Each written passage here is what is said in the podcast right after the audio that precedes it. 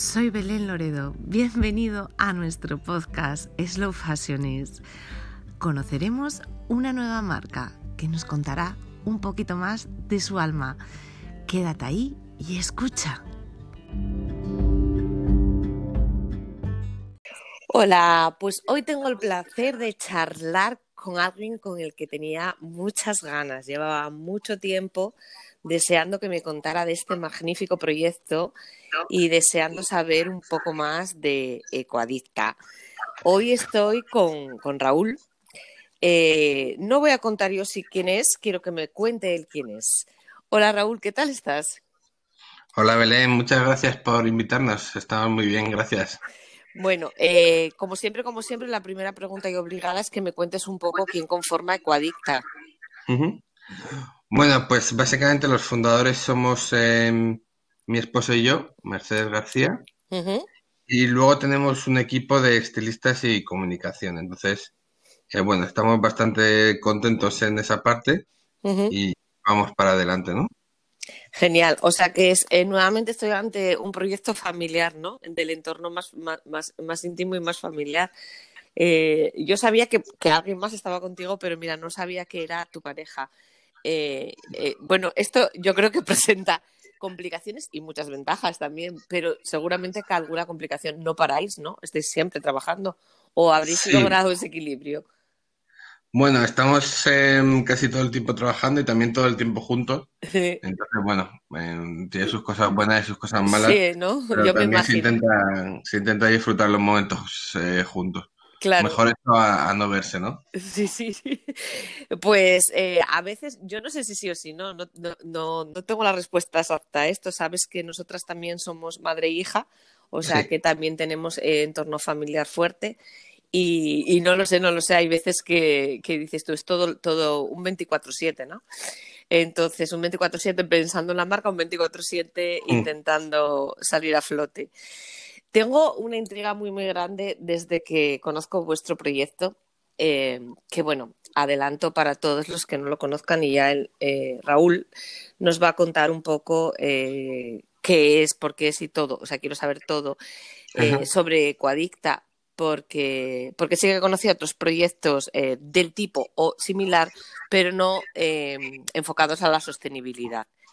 Entonces, me gustaría que me contaras cómo nace eh, Ecoadicta, que para todos los que nos escuchan es eh, un proyecto, a ver si lo defino bien. O mejor, defínelo tú, que seguro lo vas a hacer mucho mejor. Vale, perfecto. Pues em, Ecodicta nace un poco intentando aunar la sostenibilidad y nuestra pasión por la moda e intentando ofrecer un proyecto o un producto que compita de tú a tú con, lo que ya hay actualmente en el mercado que no es sostenible. Entonces, bueno, nosotros eh, con un precio ajustado enviamos entre 3 y 5 prendas en formato de alquiler, se disfrutan durante un mes y se devuelven para recibir nuevas prendas. También tienen opción de compra si les ha enamorado la prenda. Normalmente les damos la opción a los 20 días de que tienen la prenda en casa. Con eso lo que evitamos es la compra compulsiva, porque ya solo compras un producto que sabes que te, que te ha enamorado y que lo vas a usar más tiempo, porque si no te convence del todo, a lo mejor incluso lo puedes em, alquilar otro mes, pero si te enamora, pues lo compras, así vas haciendo fondo de armario. Y lo que trabajamos un poco con las clientas, pues es el, el dar alegría a su armario, porque muchas o por diversión o porque tienen pasión por la moda o simplemente por trabajo, pues necesitan darle chispa a su armario y estar en, constante rotación. Entonces, bueno, esto es una solución para no acumular y reducir la compra de usar y tirar, ¿no? Claro, claro. Eh, comprendido, pillado perfectamente, puede que sea porque a lo mejor soy de esas, mm. eh, pero sí es verdad que a veces la sostenibilidad en, estos, en este sentido está un poco reñida con la pasión por la moda. Yo creo que a las fashionistas, a las que se llamó fashionistas siempre, o sea, es esa mujer que le encanta cambiar, porque hay como eh, varios tipos de mujeres respecto a la sostenibilidad, ¿no? Yo creo, o yo así lo percibo como mujer. Y es aquella que ha asumido rápidamente el minimalismo de, de tres, cuatro prendas, lo justo y necesario para vestir y, vivir, ¿no? Que sería una, una pata de, de, de, todo este mundo, toda esta, de esta nueva sinergia Y, luego, ¿qué, ¿qué, pasa con las que disfrutan de la moda? ¿Qué pasa con las que les encanta eh, efectivamente no cambiar de look, sino saborear cada, cada estilismo y, y, eso, y disfrutan creando un nuevo look para cada día, vistiéndolo, luciéndolo? ¿Qué pasa con ellas? Entonces, para esto está aquí Ecuadista, ¿no? hay que decir que, por ejemplo, em, la moda de usar y tirar es algo muy reciente. Estamos viendo pues, eh, ¿qué decir de las modelos y actrices de los años 50, 60, 70? que vestían eh, rotando, pero vestían muy bien y, no, no, utilizaban la ropa de usar y tirar. también un poco de ir buscando eh, lo que te sientas cómoda. Luego decir que la moda sostenible, pues no es solo el alquiler o, comprar con, con, materiales sostenibles, sino que hay más opciones para aquellas fashionistas eh, que pueden ver más allá, ¿no? O sea, incluso, por ejemplo, la compraventa de segunda mano es una gran opción. Estaba pensando justo en eso, sí. No al fast fashion o la compra de productos con materiales reciclados o desechos de otras industrias, eh, como por ejemplo, pues en Corocas, ¿no?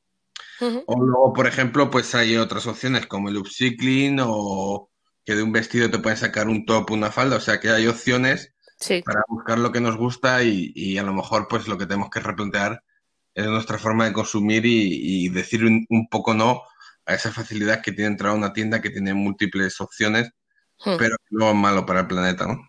Claro. Estoy totalmente de acuerdo contigo. Además, sería recuperar algo que ya estaba ahí, que era la compra mm. de, por ejemplo, en el caso de que hablamos, sí que es verdad que tu opción es de las más novedosas, y, me imagino que alguna de las personas o alguno de, nuestros oyentes habrá escuchado eh, estas opciones que eran las box, ¿no? Las box eh, por un estilista, que es lo que Ecuadista viene a ser la versión sostenible de este tipo de, empresas, ¿no?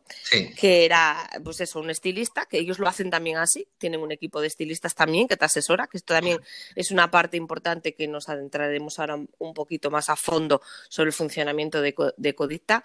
Eh, Ecodicta, que yo siempre le incluyo, eh, con perdón, una, una letra más al, No te preocupes, eso pasa a veces. Ecodicta.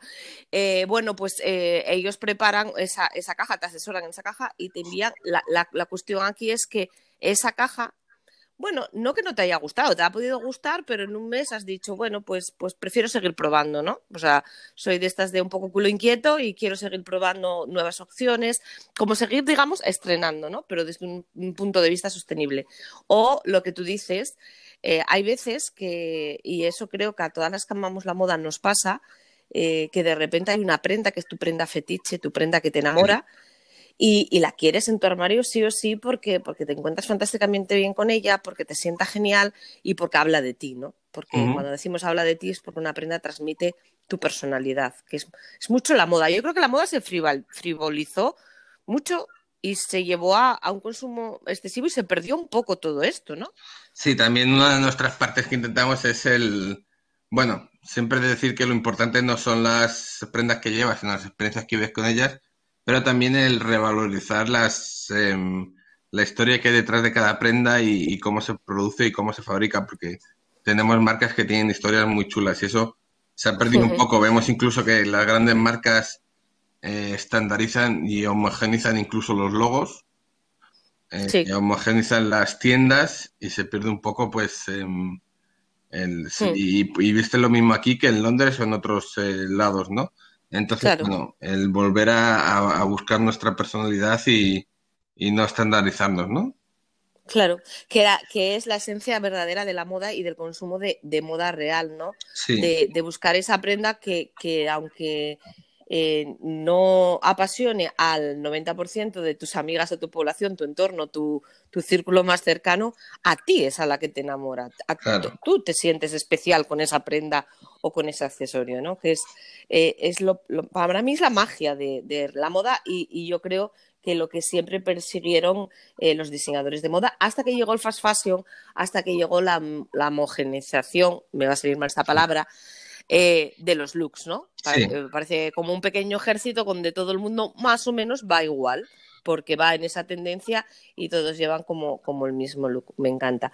Has hecho una mención, bueno, decirte Raúl que contigo la escaleta de preguntas va a ir como quiera, ¿no? Porque, sí, no te preocupes. Eh, eh, porque creo que tienes cositas muy interesantes que contar que no van al hilo de a lo mejor las preguntas clave de una marca y, entonces vamos, vamos a ir charlando que creo que va a ser la manera más ágil y más bonita de, transmitir eh, el alma también de Codicta, que también la tiene, por supuesto que la tiene, eh, la de ella y la de las marcas que trabajan con ellos.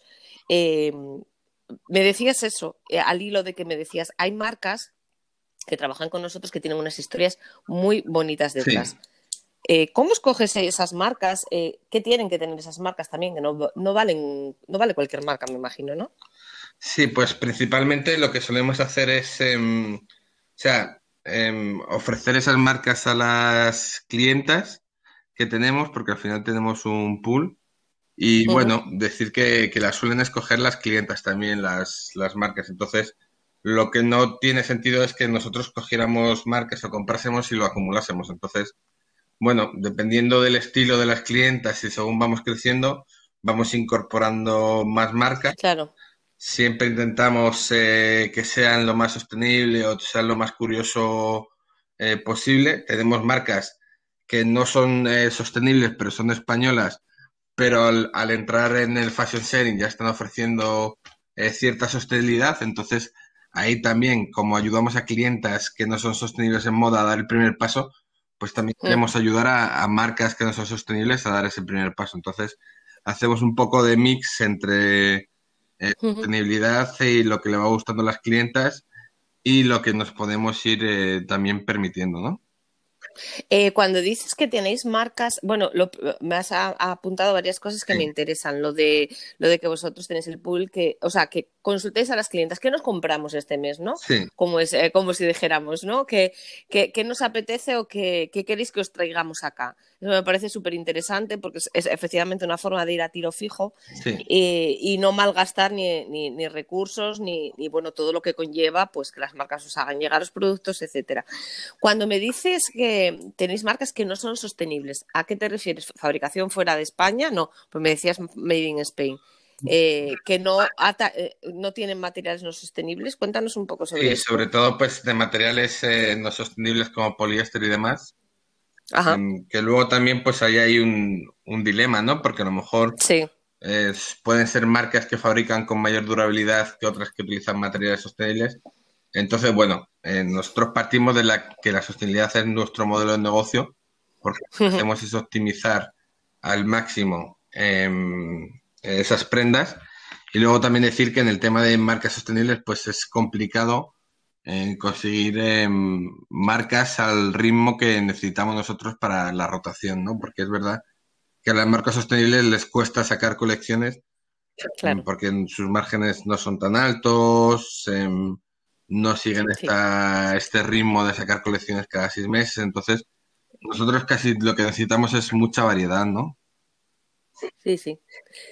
Comprendo. Por eso te preguntaba, ha sido un poco mala, ¿eh? Perdona, pero ha sido un poco, un poco bastante mala, digo yo. Pero vamos, con, ¿eh? con, esas marcas al final em, lo que necesitamos es que todas las marcas cambien, no solo las eh, sostenibles o las que incorporan desde el principio el ADN de en su bueno, la sostenibilidad en su ADN, sí, sino también las que no son sostenibles necesitamos empujarlas a que hagan el cambio, ¿no? Me parece súper interesante y muy lícita la opción. Eh, además, es que, claro, aquí estamos frente a un, a un problema. Este, este tipo de, de, modelo, que es de lo más sostenible que yo pueda encontrar, porque es el alquiler, o sea, nadie eh, adquiere prenda, no hay un consumo real o el consumo es compartido, multicompartido. Eh, em, es una opción muy, muy sostenible, al igual que el uso de segunda mano, eh, se encuentra con una, mm, entre comillas, barrera, y es que las marcas sostenibles tienen menos producción, obviamente, para entrar a la rueda de este tipo de sistemas. Es más, eh, mm, no sé qué te parece a ti, Raúl, pero es más, hay algunas marcas que cada día se están aproximando más al pre-order. Hmm. Tú me compras, yo te fabrico. Eh, es, una cosa que va a pasos agigantados. Además, eh, desde esta última crisis del COVID, yo no hago más que encontrarme con marcas que caminan hacia ahí. eh, bueno, creo que es una, una apuesta a la sostenibilidad, pero en este sentido, salvo que fabriquen Pacodicta, eh, hay, hay, un problema, ¿no? Sí, bueno, yo tenemos marcas eh, que ya hacen pre como Flip Flip o Nordic Leaf. Sí. Pero bueno, em, sí es verdad que es lo más sostenible, pero también decir que, em, que a lo mejor pues también hay que combinarlo con otras opciones, porque es verdad que, em, que para ser sostenible tienes que sobrevivir en el mercado. Y bueno, ajustar al máximo la producción es muy sostenible, pero también hay a veces que fabricas y luego vendes de, gente que les estás convenciendo, para eso está el marketing. Entonces, eh, bueno, generalmente las marcas que hacen pre-order suelen hacer eso, una parte pre-order y otra parte de producción de lo que os sirve. También es verdad que el pre-order eh, hmm. es como un crowdfunding de recompensa, te sirve para validar que esa prenda gusta y que el precio es correcto. Entonces es como una pequeña investigación de mercado previa a producir, ¿no? Porque es verdad que, bueno, em, si luego produce, si no gusta o cualquier cosa, pues ahí también hay un problema y no es nada sostenible, ¿no? Claro. Es que te iba a preguntar yo justamente eso. ¿Realmente el pre-order es competitivo? ¿El pre-order es comercial? Eh, porque el pre-order tiene un problema de tiempos. Entonces, em, si el producto tiene mucho éxito, un pre-order puede ser un problema, ¿no? Porque realmente qué cliente va a esperar X, X tiempo por un producto. Sobre todo, de, claro, depende también del producto del que estamos hablando. Yo aquí cometo un error garrafal que es siempre pienso en mí. Entonces, yo sé que mis productos llevan tiempo elaborarlos eh, porque no es, una no es un textil que de, alguna manera se pueda agilizar un poco más o esos tiempos de producción son más cortos. Eh, y pienso en eso. Entonces, es como es complicado, ¿no? Es como, resta un poco de competitividad. Y es verdad lo que tú dices, que eh, están intentando, yo creo que lo que veo a las empresas es intentando aunar eh, pre-order con eh, básicos, ¿no? Suelen, tirar a producción más, más, elevada los básicos y luego pre-order alguna pieza concreta, eso, con un estudio de mercado o un crowdfunding. Hmm. Sí, también decir que, bueno, el pre-order es, em, ayuda a eso y, bueno, luego también es verdad que, em, que es complicado, entonces, bueno, pues hay que explorar distintas vías y luego ver, ¿no? Antes de adentrarnos en otra cosa, porque ahora hemos hecho o mencionado un tema que me interesa mucho que nos cuentes. Eh, ¿Cómo, eh, que se nos quedó ahí un poquitín, que no, creo que no hemos eh, aclarado este punto, ¿cómo caéis aquí?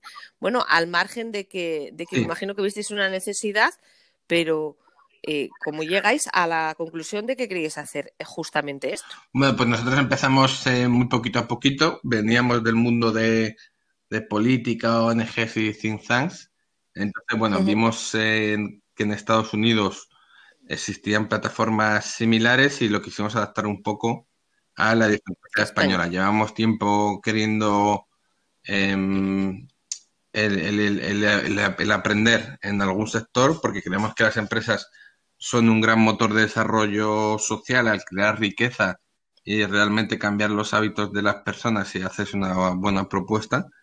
Entonces, bueno, vimos que en moda realmente pues em, existía un campo eh, que era la moda sostenible que, y la moda que tenía que cambiar, igual que otras eh, em, industrias estaban empezando a cambiar, la moda se había quedado un poco rezagada siendo de las más contaminantes. Entonces, vimos que ahí se abría pues un campo nuevo, ¿no?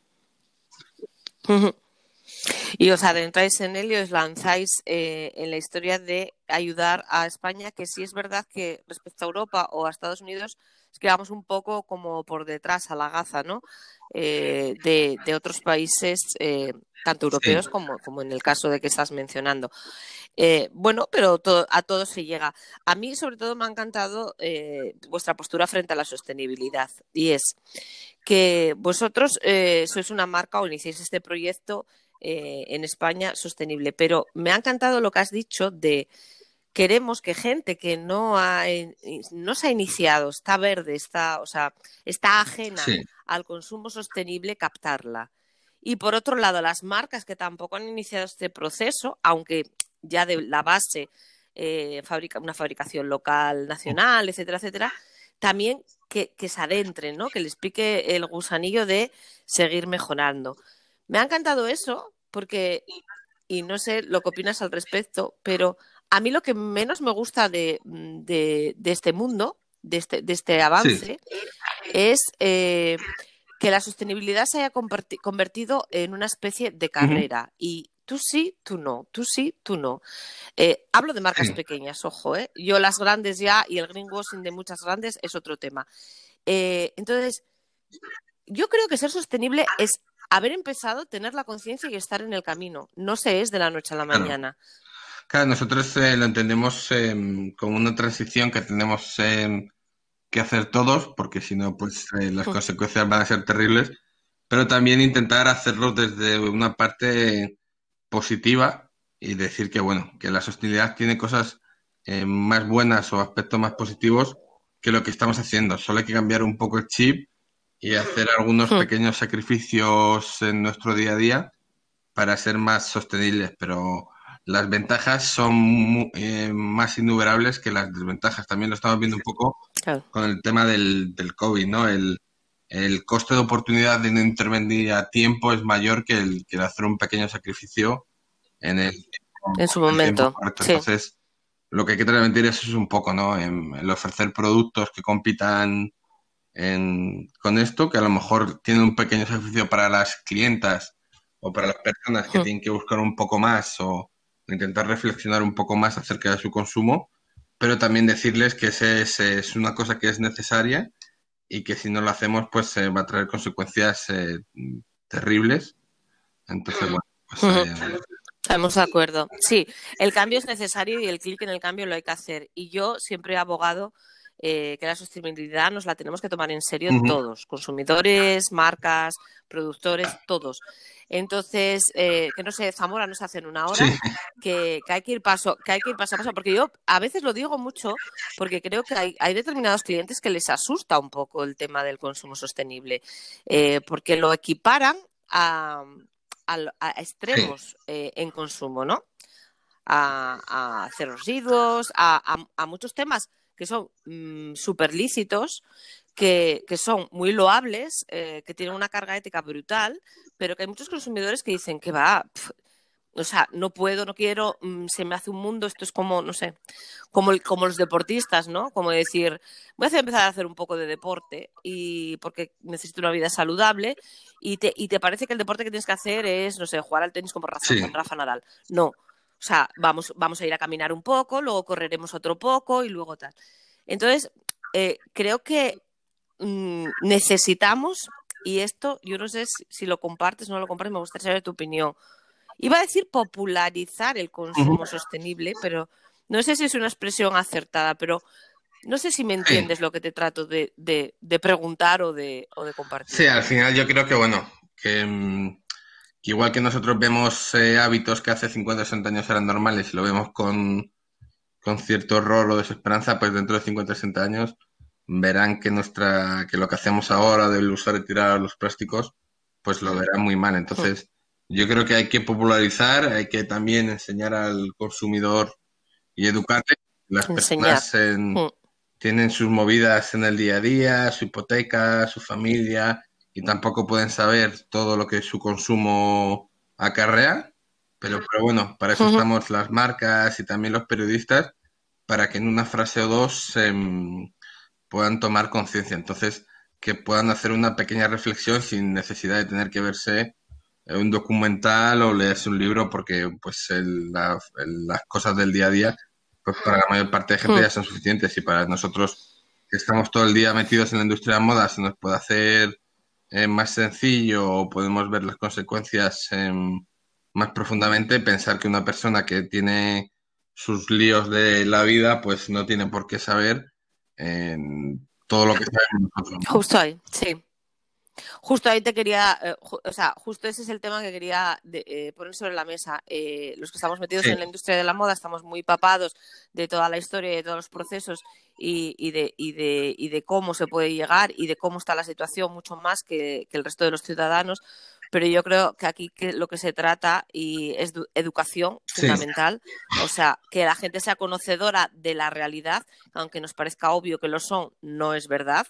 No todo el mundo es tan conocedor como cree de, toda esta realidad, entre otras cosas porque el marketing que ahora se está realizando es un marketing sostenible, es un marketing de, eh, o sea, donde la imagen de la sostenibilidad es prioritaria, ¿no? Entonces, al final, les están haciendo un cacao a los consumidores tan brutal que al fin, yo creo que no tienen muy, muy claro eso. Entonces, bueno, educación sobremanera. Yo creo que cada uno en nuestra, todas las marcas que ves que están en slow fashion es eh, de una manera o de otra, de forma constante están educando, de forma constante están aportando su información al consumidor.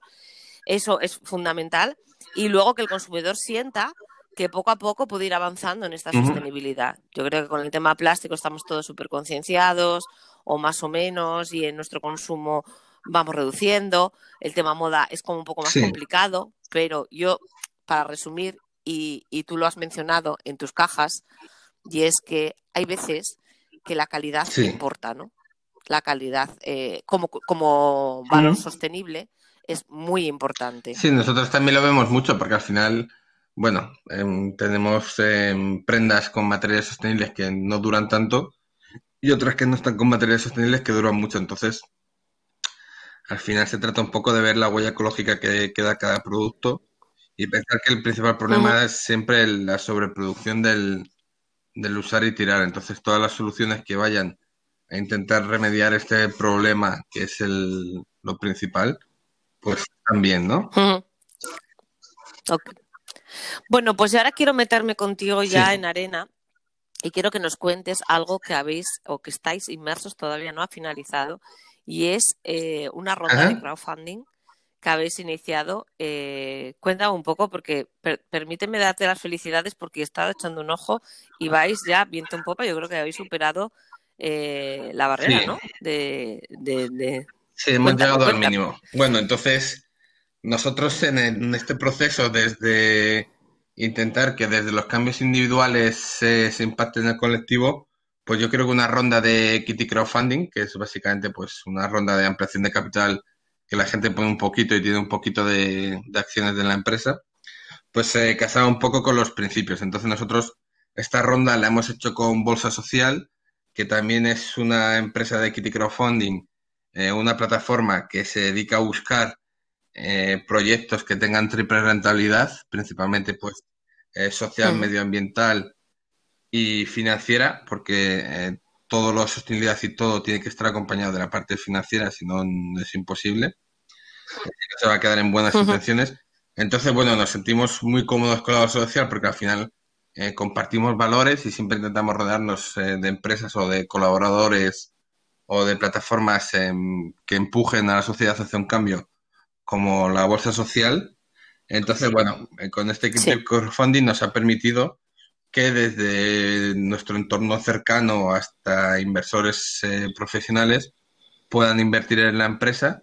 Y bueno, pues han sido 55 inversores, creo que llevamos eh, de momento, que les vamos, pues bueno, pues ya van cambiando, algunos cambian sus hábitos, otros refuerzan pues estas inversiones en triple rentabilidad.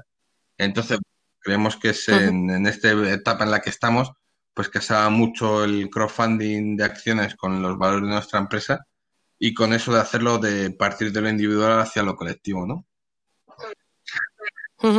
Además es como un pulso a la sociedad eh, el, ver que, bueno pues que habéis obtenido el objetivo marcado eh, rápido, relativamente rápido, porque aún os quedaban días o os quedan días y, el mínimo ya está conseguido, eh, de ver que verdaderamente hay una intención, que hay, que hay una masa eh, realmente eh, que está involucrada y que quiere involucrarse más hasta el punto de, decir, pues mira, voy a financiar este proyecto porque me parece súper interesante. Y, y, creo que es el futuro. Y me imagino que para vosotros como impulsores del proyecto una satisfacción eh, que, es vuestro primero crowdfunding, perdona, porque eso sí que no lo sé. el primero, y bueno, decir que han invertido desde marcas con las que trabajamos hasta clientas han invertido bastantes. pues eh, las personas que trabajan con nosotros son nuestras mentoras. Entonces, eh, bueno, para financiarse hay otras opciones que tienen sus ventajas y, desventajas, como pueden ser pues business angels o fondos, que a lo mejor para otro tipo de empresas, otro tipo de etapa, eh, casan mejor. Nosotros a lo mejor seguramente la siguiente ya tendremos que ir a ese tipo de inversores más profesionales, pero también decir que bueno, que estos 55 eh, inversores em, luego tiene un factor multiplicador, ¿no? Que van a difundir a la empresa, se van a convertir pues en los mejores embajadores porque están en, si conseguimos eh, implicarles, pues van a hacer mucha más difusión eh, de la empresa ¿no? y por supuesto. Pues también decir que mucha gente pues es influyente, entonces em, vamos a conseguir multiplicar el, la difusión de la empresa y la difusión de la filosofía, ¿no? Claro, claro, es, eh, me parece genial porque es como lo que hablábamos antes, estamos caminando antes de correr y de luego de jugar eh, la Gran Liga. Eh, me parece genial porque creo que es la base perfecta para cualquier proyecto del índole que sea y es que ese entorno más cercano que esos partners con los que trabajas, que esas empresas con las que trabajas, sean las principales difusoras del boca a boca de tu proyecto.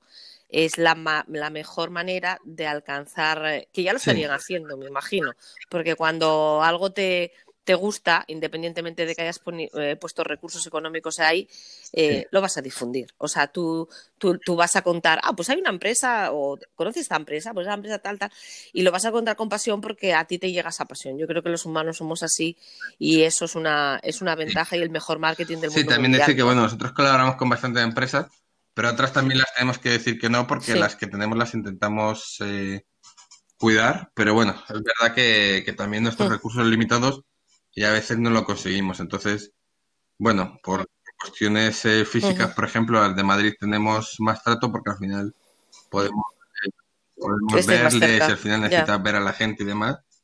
Pero bueno, también intentar, eh, teníamos muchas cosas proyectadas con las marcas, eh, sobre todo pues cosas físicas, que pues en un tiempo no se van a poder hacer, entonces bueno. Ya. Nos ha cortado un poco las alas eh, todo este, este rollo, bastante nos ha cortado las alas. Y te puedo decir que, que tú fíjate que estás en Madrid, eh, a lo mejor eh, en, en Slow Fashions hay muchas marcas de Madrid. Hay alguna mm, catalana que está ubicada en Barcelona y tal. Eh, yo estoy en Asturias. si tú lo notas que estás en Madrid y a fin de cuentas hay número, o sea, de marcas sostenibles que estén ubicadas en Madrid son muchísimas o que yo, o por lo menos yo voy a caer siempre para ese lado, o sea, no sé qué me pasa. Pero tú imagínate desde Asturias los solitos que nos sentimos, porque cualquier cosa que te pongas a hacer está la barrera física, o sea, esa barrera que ahora estamos teniendo y que es necesaria, porque podemos hacer mil cosas virtuales, pero al final eh, lo que hablas, eh, un proyecto, dices, pues quería juntar unas cuantas marcas en un evento X, ¿no? Para que marcas consumidores, no sé cuál, jugar, pues me encantaría hacer que yo lo pienso a veces con la plataforma, me encantaría hacer esto y tal, pero claro, en estos momentos todo eso es inviable e imposible.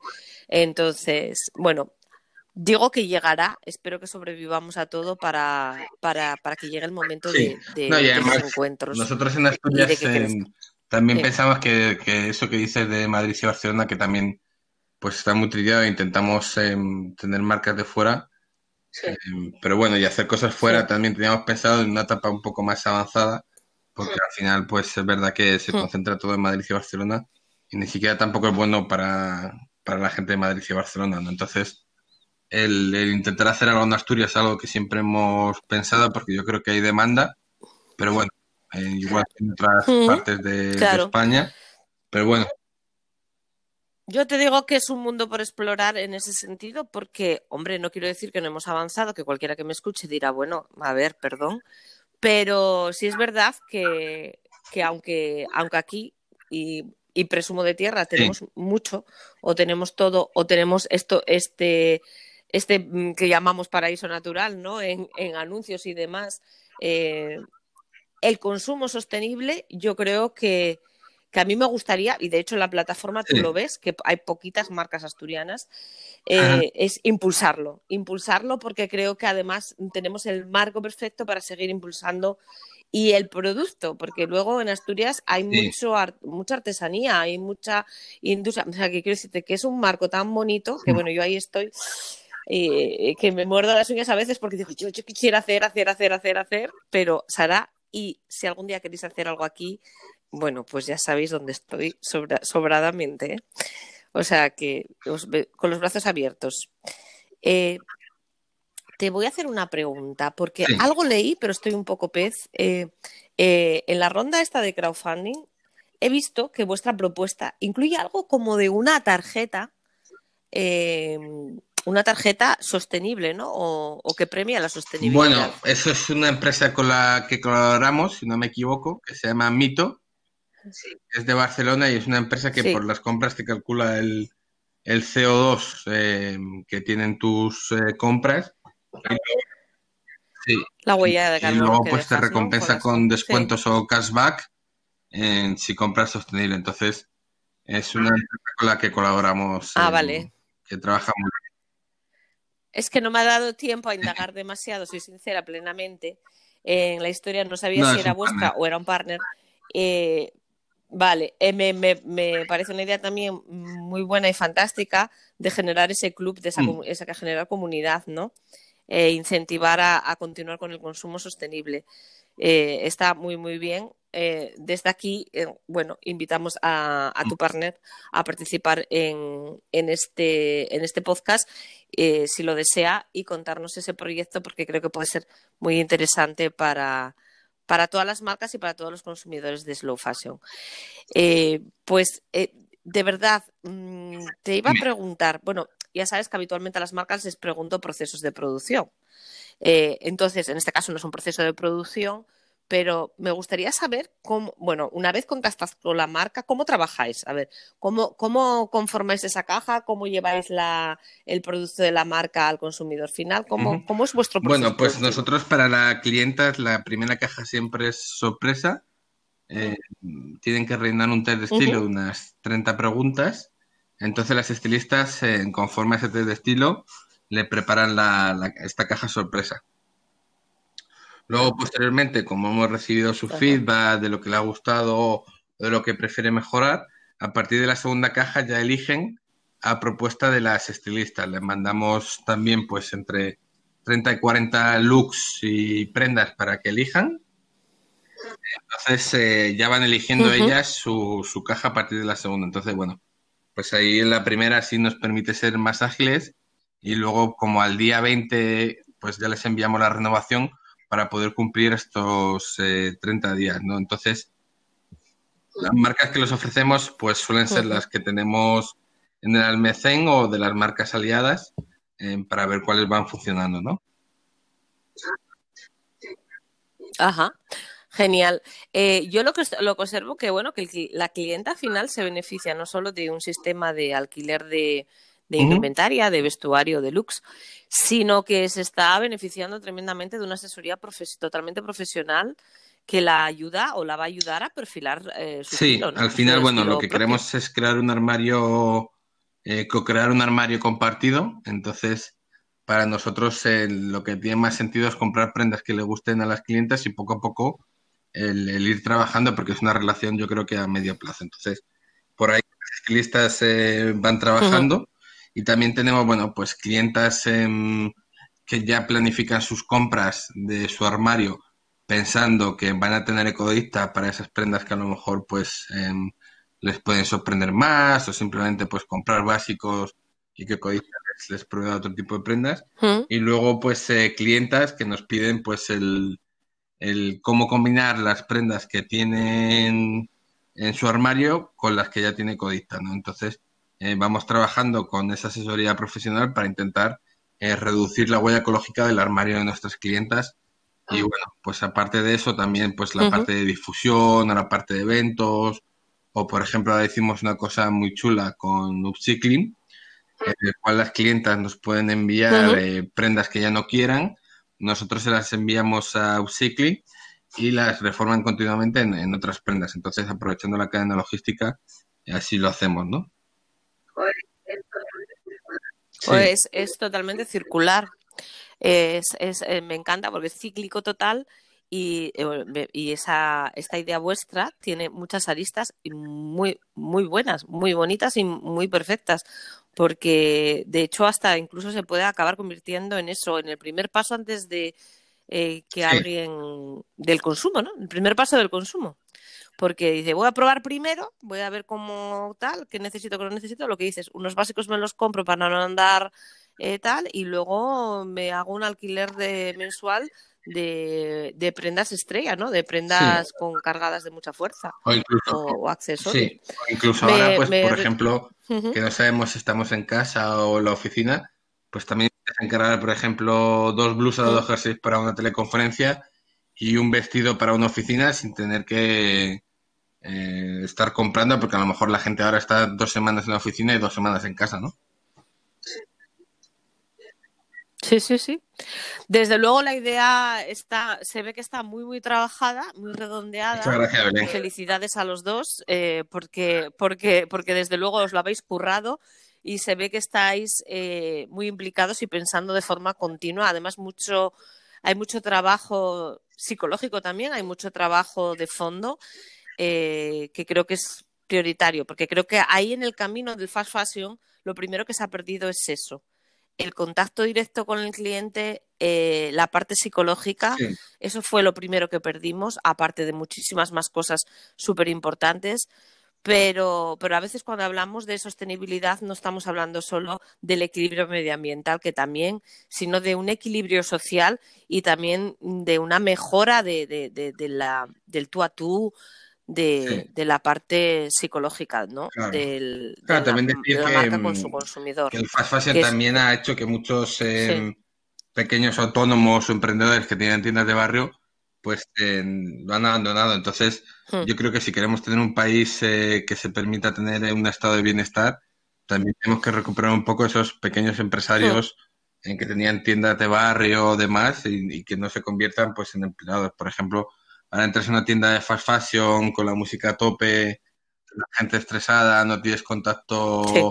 personal e individual y entonces antes cuando entrabas en una tienda de barrio pues eh, incluso pues eh, sabían tu estilo, te preparaban ya la ropa, eh, sabiendo que ibas a ver ibas a ver el mes siguiente, entonces pues eso también eh, con- como consumidor tiene un encanto que también se ha perdido, ¿no? Sí, la experiencia de la compra, la, la compra que, que porque cuando hablamos de experiencia de compra nadie dice que te vayan Sí. a llevar, no sé, a la Fontana di Trevi a comprar. Eh, lo que te estamos diciendo es que esa experiencia de compra personalizada a cada cliente. Eh, lo que tú dices, las grandes cadenas, música mm, a tope, eh, las, ahí se pretende, mm, bueno, de alguna forma bloquear sentidos y que lo que se realice, lo que buscan no es una experiencia de compra, realmente al final, yo no sé, pero esta frase de, uff, tengo, yo me acuerdo, ¿no?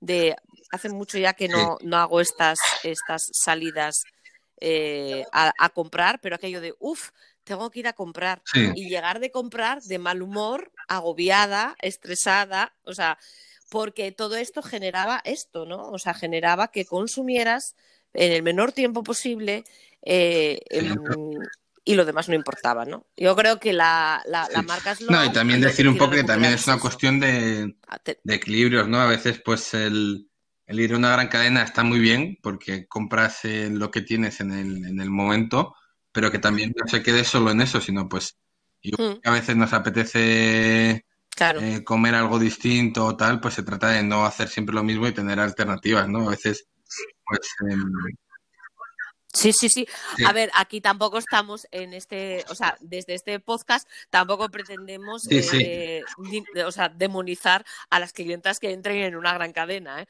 Ojo, cuidado, que todos eh, en algún claro, momento tiene, pues requieres una, pero ser conscientes de ello. tal, pero que no se convierta solo en lo único, ¿no? Claro, ser conscientes de ello, eh, coherentes y pensar, Sí, eh, recuperar esa ilusión por la moda, recuperar esa ilusión por la compra y decir, bueno, vale, me he comprado eso, lo necesitaba tal, pero ahora quiero comprarme para el mes que viene, quiero comprarme, eh, yo qué sé, o comprarme o, o voy a alquilar sí. una caja, voy a dejarme sorprender, voy a volver a ilusionarme con, con todo esto, ¿no? A ver qué me trae la caja, la abro, ah, que, bueno, no sé, es como todo un proceso que nos enriquece y nos da un poco de también de vida, ¿no? Claro, Esto, esto yo no entonces quiero por ahí van, perderlo. van un poco los, los tiros y lo que intentamos hacer nosotros, ¿no? Claro. Eh, Raúl, eh, ¿qué piedras en el camino mm, te pudiste encontrar? Sí, Me imagino que bueno, al principio Pero decir que, mm, que nosotros cuando hicimos los estudios eh, previos a lanzar el producto, pues veíamos que a mucha gente le interesaba sobre todo Mm, el, el diseño y el precio frente a otras eh, consideraciones. Entonces, pues ahí tuvimos mini crisis existenciales en pensando que, que, a lo mejor no está preparado el mercado, que a la gente no iba a interesar, pero bueno, que, también creíamos que con el tiempo la gente iba a cambiar y lo que hemos visto es que nuestro, incluso desde nuestro entorno, pues eh, personas han cambiado esa sensibilidad hacia, hacia la moda a raíz también de que los, los periodistas han hecho mucha fuerza en este año y medio y también han salido bastantes cosas, ¿no? Entonces, eh, yo creo que eso ha sido uno de los principales problemas. Y luego también es verdad que la financiación pues siempre es un problema para este hmm. tipo eh, de empresas. Nosotros optamos por intentar eh, tener un buen producto de cara a las clientas en vez de buscar financiación rápida. Entonces, siempre hemos sido un poco justos de recursos. no hemos podido dar la experiencia que las clientas se merecen, pero hemos eh, dado lo, lo, lo, mejor de nosotros. Entonces, bueno, ahora a ver si con la ronda podemos mejorar muchos procesos y, y así, ¿no?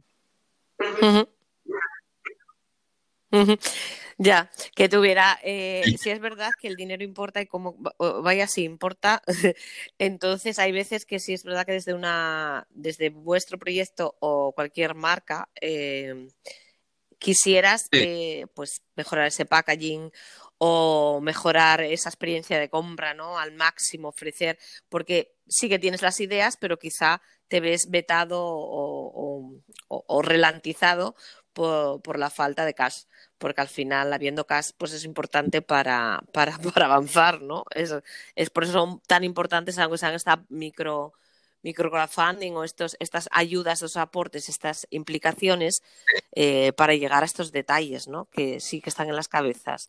Claro, eh, es, es, es, importante. Has mencionado que los periodistas se van volcando y ojalá lo sigan haciendo porque son nuestra única voz, ¿no? O, una de nuestras voces.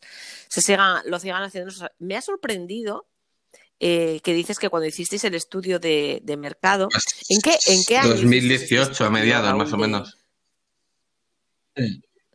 Bueno, hace bien poquito. Eh, las dos eh, directrices que importaban a la hora de consumir eran el diseño y el precio. Es, me extraña que, porque esto nos lleva de cabeza a, a, la, al fast fashion, ¿no? El diseño, eh, vale.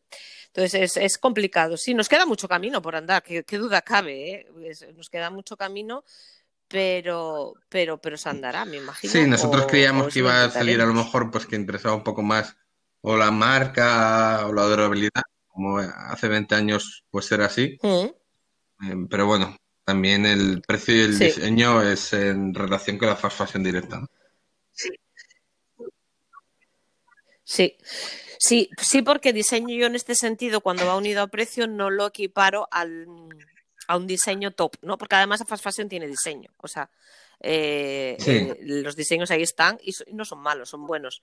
De dónde vienen no, no lo sabemos, ¿no? Si verdaderamente son propiedad fast fashion o es plagio de, otras mentes creativas, pero bueno, esto esto es otra historia y otro melón que vamos, tela. Pero, pero sí que van equiparados y sí que estábamos embullidos en eso. Y falta efectivamente la palabra, ya no le pido sostenibilidad porque igual es esperar mucho, pero falta la palabra calidad y, y, marca también, porque marca al final, mm, la marca, el que sigue la marca, sigue valores. Entonces sí que faltaba.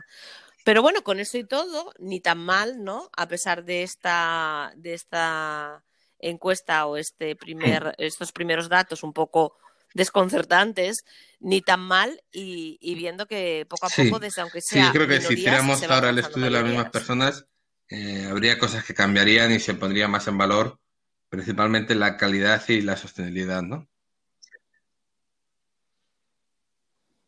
Claro.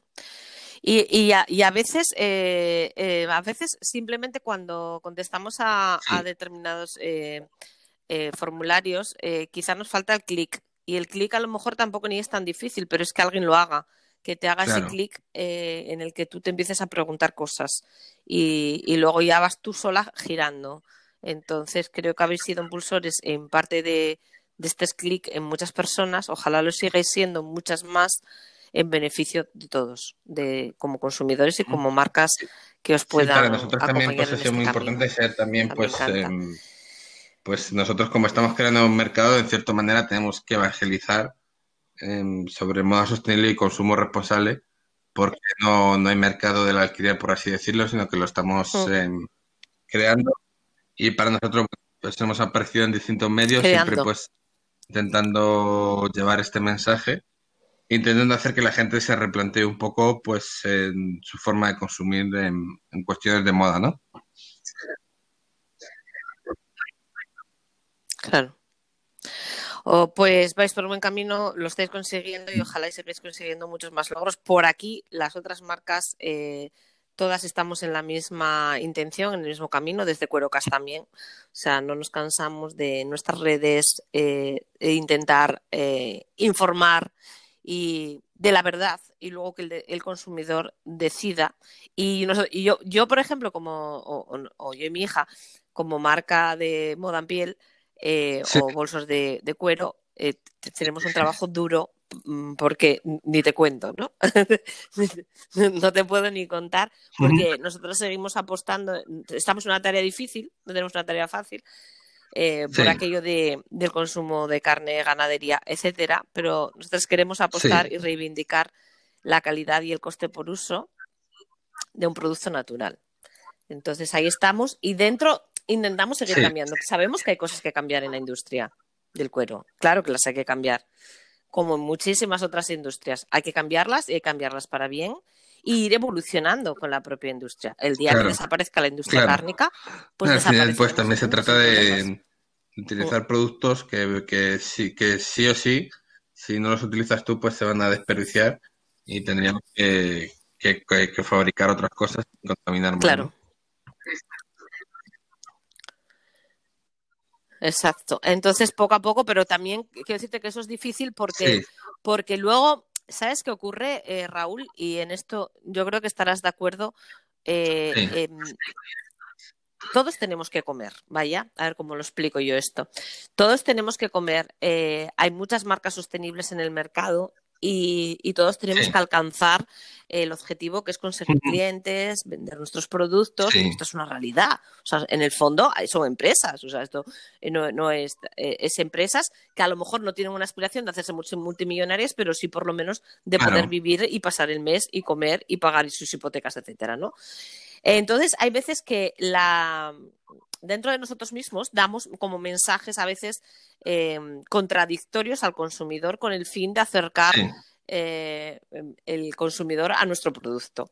Y entonces ahí es donde yo a veces digo, digo, estamos haciendo un cacao maravillado eh, que, que, bueno, que no, no, es ni necesario, ¿no? Cuenta la verdad de toda la historia, o sea, contamos la verdad, bueno, la verdad es, es una palabra muy grande, eh, de, todo, y el consumidor poco a poco, que es muy inteligente, irá tomando sus propias decisiones en función también de sus gustos y valores personales. Eh, es a priori tan fácil, no al final, se trata un poco de, de, mostrar lo que tú eres y bueno, pues también yo creo que el consumidor es el que tiene que tener la palabra hmm. Eh, final y también, pues bueno, decirles que su cada euro que consumen es un voto para ver la sociedad que quieren en un futuro y que también decidan al final en la libertad individual yo creo que debe primar sobre todo y al final es un poco pues em, para cambiar realmente las hmm. cosas la gente las tiene que vivir y tiene que ser una decisión propia, ¿no? Claro. Eh, me gusta la palabra que oído que consumen, es un voto para decidir el futuro. Sí. Eh, frasezón, ¿eh? frase, frase brutal. Eh, es, una, verdad y, la, y, la, libertad esa también tiene que estar ahí.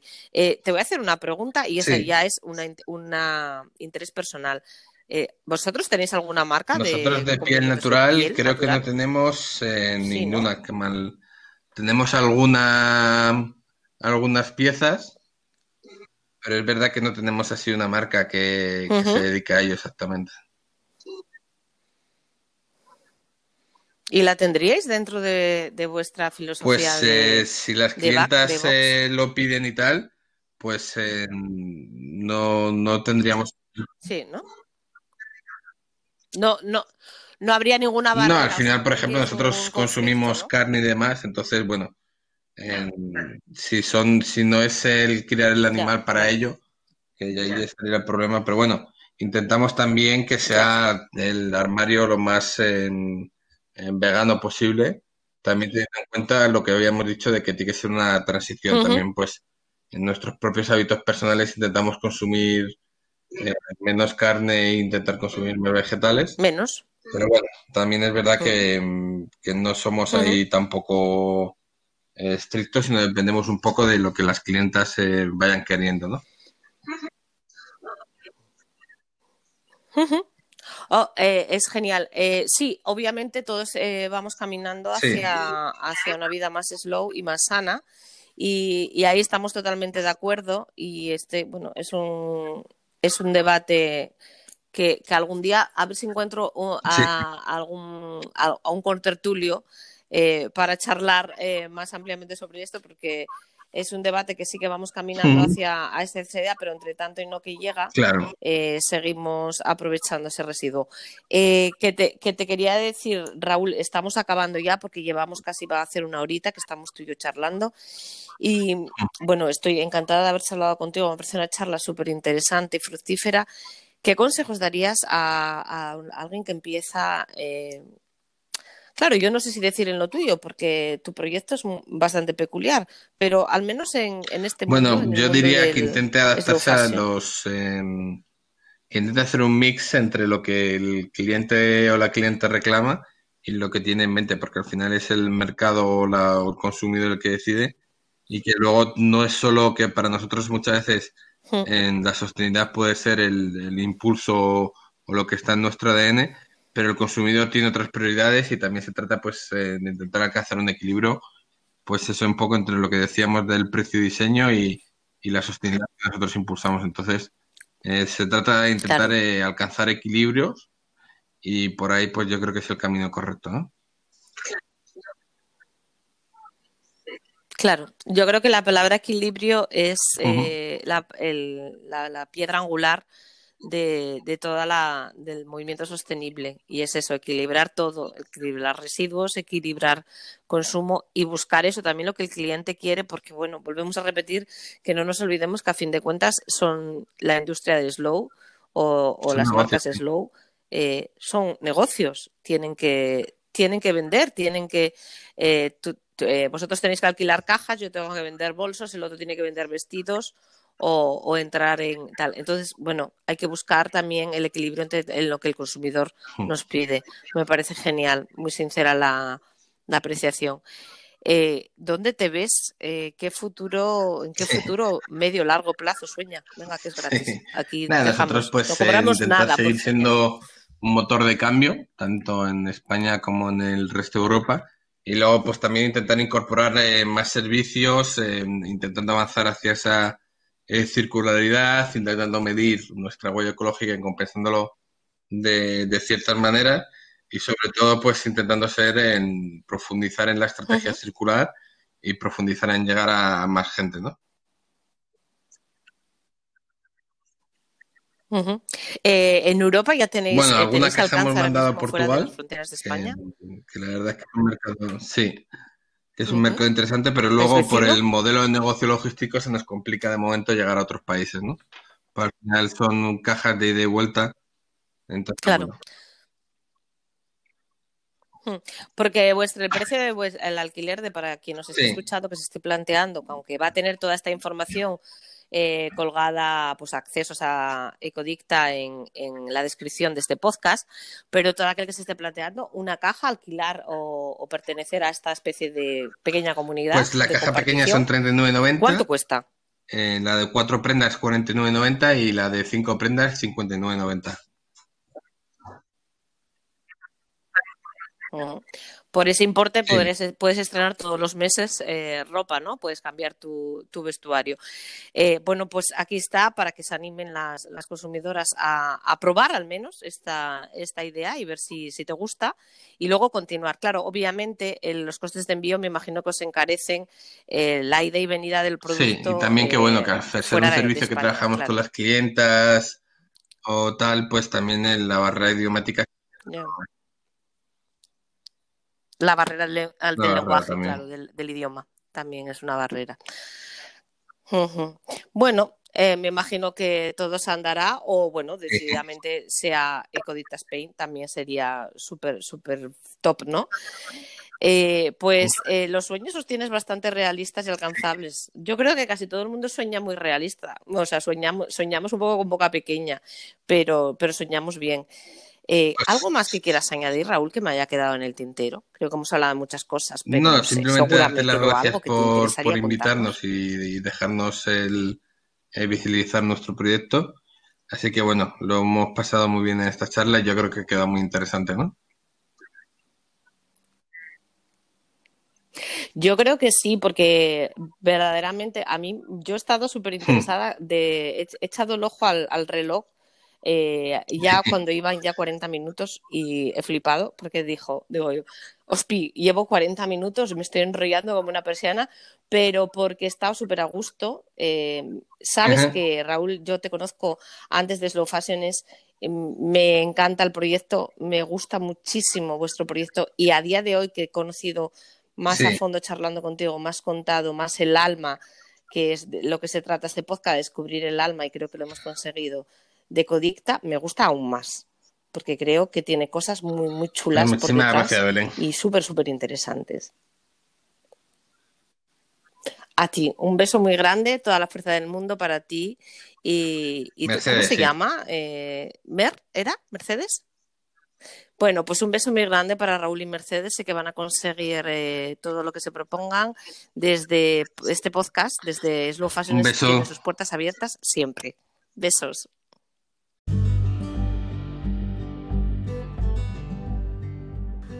Hasta aquí el podcast de hoy. Espero que te haya gustado. Te doy las gracias por haber llegado hasta este punto y te recomiendo seguirnos en Instagram y en Facebook si lo que necesitas es un contenido un poco más visual. Búscanos como Slow Fashions. Si no te quieres perder ningún episodio más, síguenos en las principales plataformas de podcast. Y recuerda que este podcast lo patrocina Cuerocas, nuestra marca de bolsos de piel. Un saludo, un beso muy grande de tu amiga en las ondas, Belén Loredo.